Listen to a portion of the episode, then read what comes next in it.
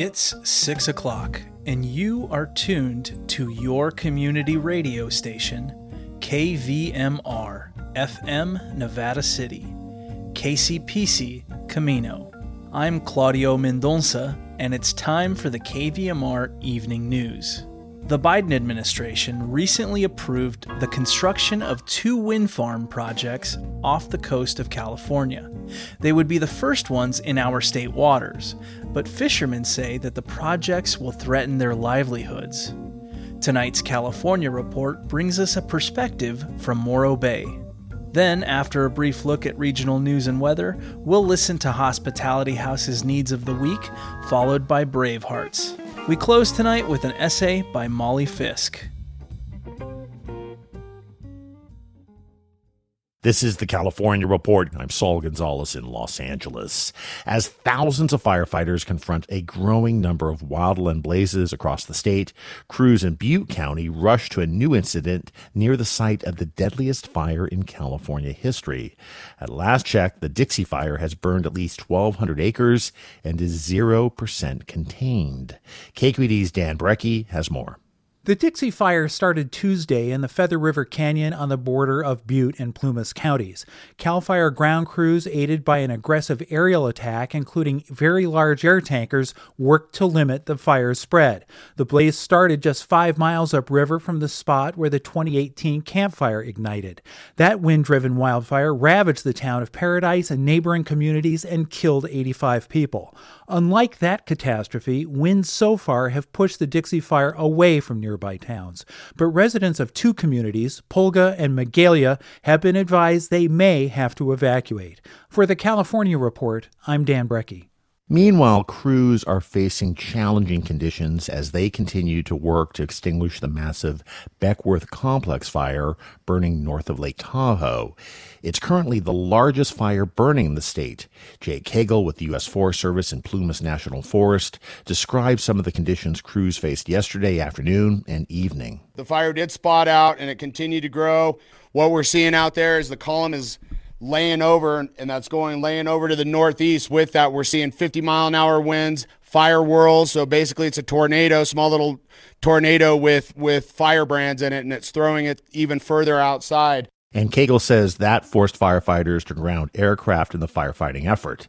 This new fire activity also forced new evacuation orders for the town of Doyle, where several homes have already been destroyed. The fire, which started following lightning strikes in the area, has burned nearly 96,000 acres and is currently 73% contained. Let's turn to energy. The Biden administration has approved what could become the first two offshore wind farms along the West Coast, one in Humboldt County and the other in Morro Bay. The wind farms would help California reach its goal of 100% clean electric power by the year 2045. But local fishermen worry the wind farms would jeopardize their livelihoods. So, can offshore wind farms coexist with the state's fishing economy? KCRW's Kathryn Barnes reports. In the small city of Morro Bay along the central coast, fishermen pass by an ancient volcanic rock that stands like a giant at the tip of the harbor. And they're about to get a much taller neighbor wind turbines. These things are as big as skyscrapers. You're not going to drive your 21 foot boat through there and go catch rockfish. Are you out of your mind? Chris Pavone is one of roughly 120 fishermen who trap, troll, and drop lines off Morro Bay and Avila Beach. He's used to having the ocean more or less to himself, but soon he'll have to contend with hundreds of turbines. They'll be tall, taller than the Seattle Space Needle, and visible, kinda. They won't be in your face like the ones you've seen off the highway near Palm Springs. 17 miles off the coast, they'll look like faint lines poking out of the horizon. And they'll be balancing in deeper waters than turbines have ever known. We're talking thousands of feet. Walt Musial studies future technologies in the offshore wind industry at the National Renewable Energy Laboratory. He says these skyscrapers will be floating rather than fixed to the seafloor. So basically, it's the same wind turbine on top. From the surface, you might not even know that it's floating, but it's suspended or supported by a buoyant foundation, and it's moored with cables to the bottom with anchors. The project is expected to take up roughly 400 square miles of ocean land, an area more than twice the size of Lake Tahoe. And that's enough area to create the beginnings, at least, of a critical mass for an industry in California. Not only could this project, along with the one approved in Humboldt, become a significant contributor to the state's zero carbon policies, but it could also replace the energy California will lose once nearby Diablo Canyon shuts down. That's the state's last nuclear power plant and is in the process of getting decommissioned. Musial says wind developers could tap into Diablo's infrastructure to get their power to your home. They have a transmission line that goes to the major California grid system. And when that plant gets decommissioned, that transmission line will be available for other uh, uses. He says the Morro Bay wind farm will more than replace the electricity Diablo currently supplies California, enough to power about a million homes. And a recent Cal Poly study found the farm could generate at least 650 jobs and more than $250 million in annual economic impacts.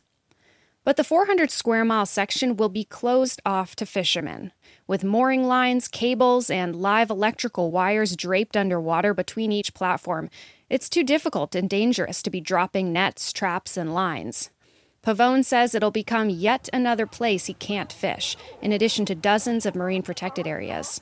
It's already, if you saw a map of where you can't fish, it's like a mosaic on the ocean. You're like, whoa, so you have to go around here and go over there. Yeah, it's crazy. He worries more displacement will lead to more fuel costs, fewer fish brought to market, and ultimately, more people dissuaded from becoming fishermen at all. So far, only one prospective developer has reached out to the fishing industry to address these concerns. It's called Castle Wind, and Alla Weinstein is the CEO. We'll create a fund for the benefit of the fishermen, and effectively, it becomes a revenue sharing agreement. In other words, if her company should win the bid for a lease, she's prepared to compensate each individual fisherman and set aside money for them to use at their discretion. Improving safety of the boats, improving boats, scholarships, training, whatever they feel is required, including some infrastructure repairs. Pavone and the other fishermen are happy with this agreement, but it's only one developer who hasn't even won the bid for a lease yet. The federal government is expected to open the auction for wind developers to bid next year. For the California Report, I'm Kathryn Barnes in Morro Bay. Support for the California Report comes from California Healthcare Foundation, ensuring the voices of Californians are heard in California's decisions about healthcare on the web at chcf.org/voices. Eric and Wendy Schmidt through the Schmidt Family Foundation, working together to create a just world where all people have access to renewable energy, clean air and water, and healthy food on the web at theschmidt.org.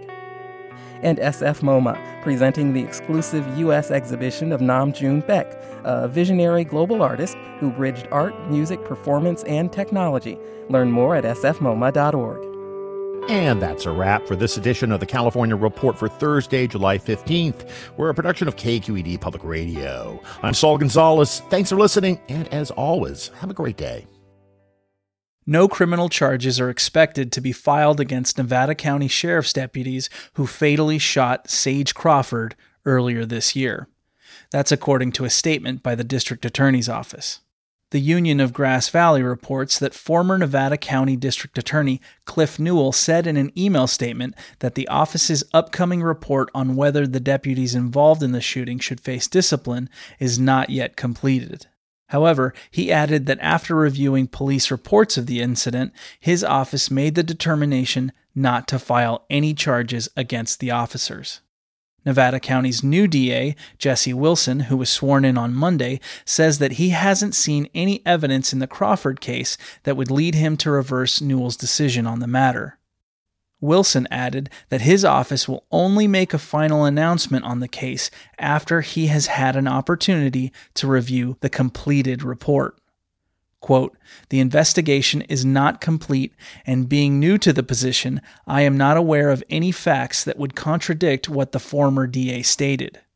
However, the final decision will not be announced until the investigation is complete. Sage Crawford was killed during a confrontation with sheriff's deputies on Names Drive in Alta Sierra on February 4th of this year. Taking a look at regional weather in Nevada City and Grass Valley, tonight clear with a low around 60. Tomorrow is expected to be sunny with a high near 88. In Truckee and Lake Tahoe, tonight widespread haze between 8 p.m. and 11 p.m., then clear with a low around 46 degrees. Tomorrow will be hazy again, at least until 11 a.m., then sunny with a high near 79.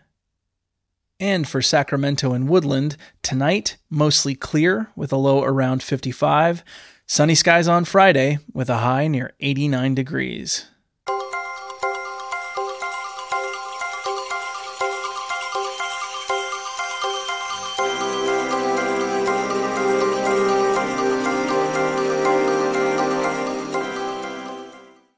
Coming up next is Hospitality House's Needs of the Week, followed by Bravehearts. This week, Betty Louise concludes her conversation with Carly Pacheco and Serena Cantway, both of Freed, the independent living center in Grass Valley.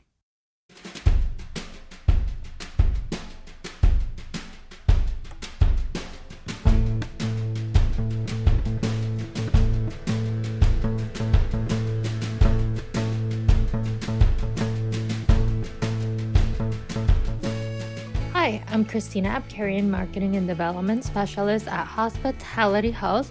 Hospitality House is a year round emergency homeless shelter for the general homeless community in Nevada County.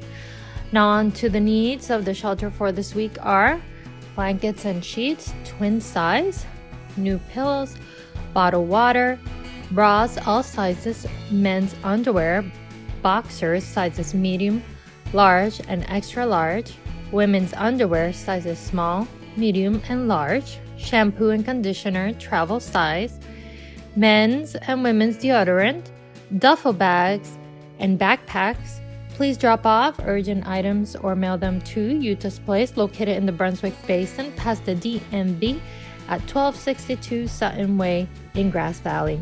For a tax receipt, please ring the doorbell and wait for someone to come outside to assist you. We greatly appreciate the community's help in the words of Utah Phillips, if we all stick together, we'll all get what we need. Thank you.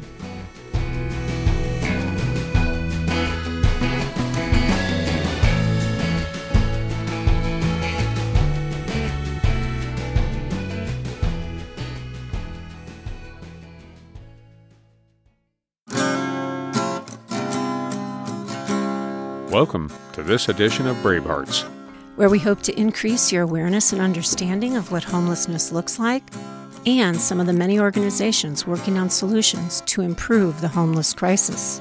We are your hosts, William Wallace and Betty Louise, and these are the Bravehearts.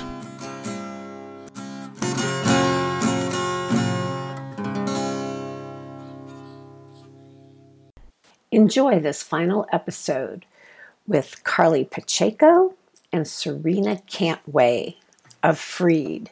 This technology that people need just so that they can communicate with right. these important people in their life. They're so providers. can people can they come here and Zoom? That's one of the things. Absolutely, that's one of the things. But we also we want to set people up to be sustainable on their own. So we're working. We've worked throughout COVID on really bridging this digital divide.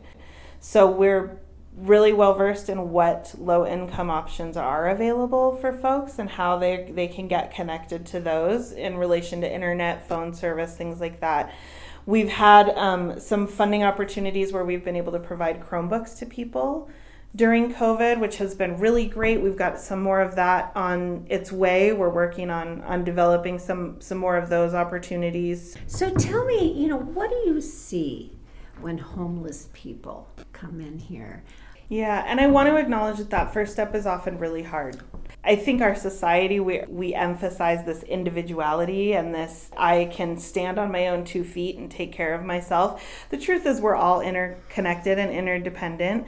None of us handle all of our own needs on our own by ourselves. We all rely on some system, group, service, business. We all of us do. But when people come in, that step is really hard in a lot of cases for them to make. So we want to do a quick connection. It's likely that you know we have waiting lists for most of our programs. That's a reality that we're living with. So it's likely that we can't immediately start services but we have great information and assistance specialists who are going to really get the person's story help them understand what services are available. So hopefully they feel like they have made a step that mattered think there's one story that sticks out to me, and it's a, a community member who passed away recently. And she came to us it's probably been two years at this point when she first approached Freed. She was an older person. She had just received a cancer diagnosis. And she was in this situation where the place she had been renting for years was being sold. And we're seeing this a lot. I think how as housing the housing market is really hot right now. We worked pretty intensively for probably 3 months with her. Prior to that, she knew that eviction was coming. Her plan was to live in her storage unit and her car. So that was like her combination. She was undergoing cancer treatment.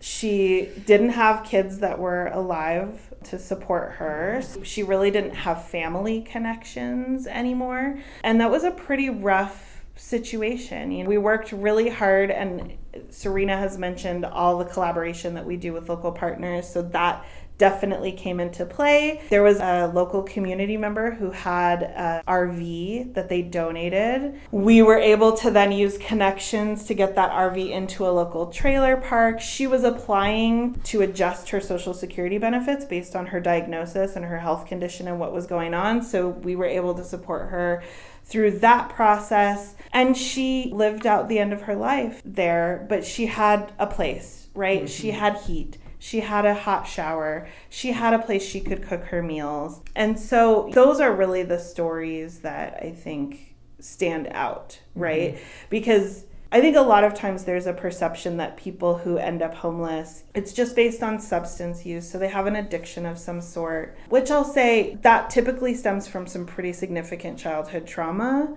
or early life trauma when you really dig into people's stories. So, you know, I think we need to think about our judgments there. Or people that just don't want to participate in society. They're not interested in getting a job. They're not interested. And we see people with a rich work history, with a lot of personal background that all of us could identify with, right? Who, but for a diagnosis, an accident, a you know, I can think of Chronic lots health of conditions, mental health. It goes on. It goes on that for that to happen, life changed. Thank you for joining us today. Our hope is this segment has opened your heart and mind. Be well and be kind. This project was made possible with support from California Humanities, a nonprofit partner of the National Endowment for the Humanities please visit calhum.org.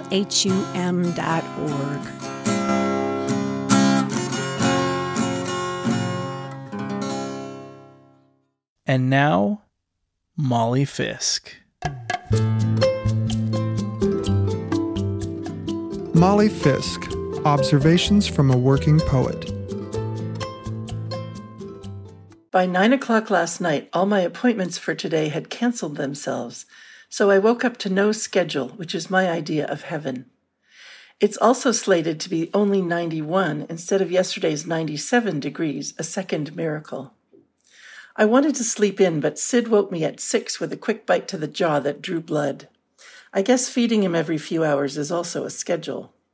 After he was done picking at some chicken flavored Gerber baby food, and I was washed and dressed, we sat on the sofa together and talked about life. His concern was the fur between his left hind toes, which he addressed with vigor. I was thinking about thinking. When your work is writing, and especially self determined creative writing, there's always the issue of what to write about.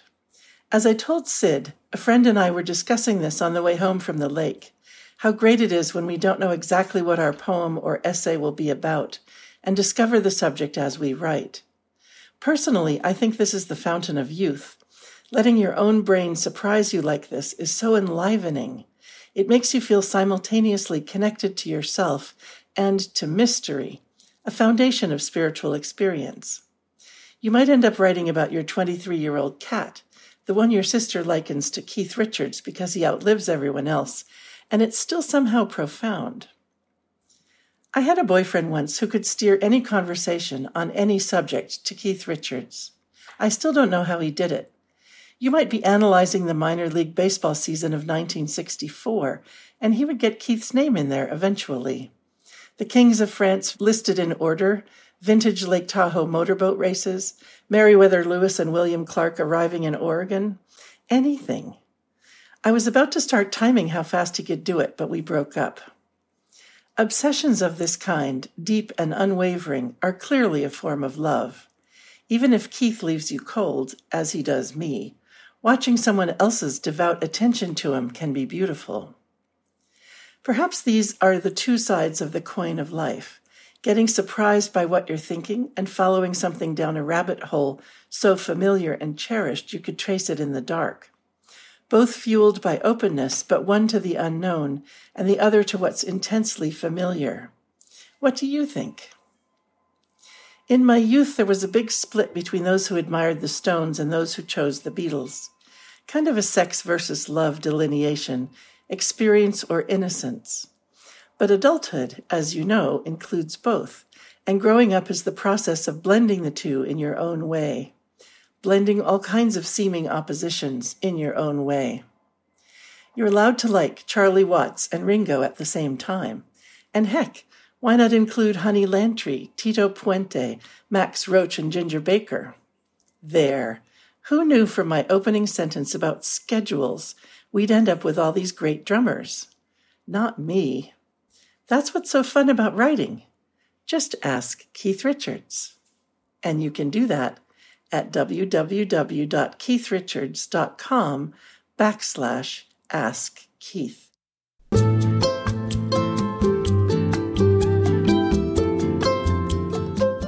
Award winning poet Molly Fisk writes, coaches, and teaches writing in California's Sierra Nevada foothills. You can reach her at mollyfisk.com. This program is produced at the studios of KVMR FM, Nevada City, California. Funding is provided by Harmony Books of downtown Nevada City and KVMR with support from the Corporation for Public Broadcasting.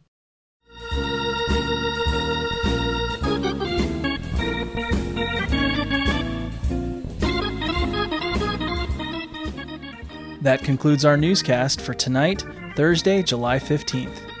We get support from Four Paws Animal Clinic, providing medical, dental, surgical services, alternative therapies, and cat boarding for cherished companions on Searles Avenue, Nevada City. Dr. Susan Murphy and staff proudly support KVMR. F O U R pawsac.com and Harmony Books of Nevada City, locally owned for over 25 years, next to the Chamber of Commerce at 130 Main Street.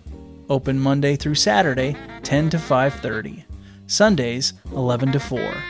Harmony Books carries thousands of books, including local authors. Next up is Money Matters with Mark Cunaberti, and then it's Democracy Now! at 7 o'clock. I'm Claudio Mendonça. Thanks for spending some time with us. Have a safe evening.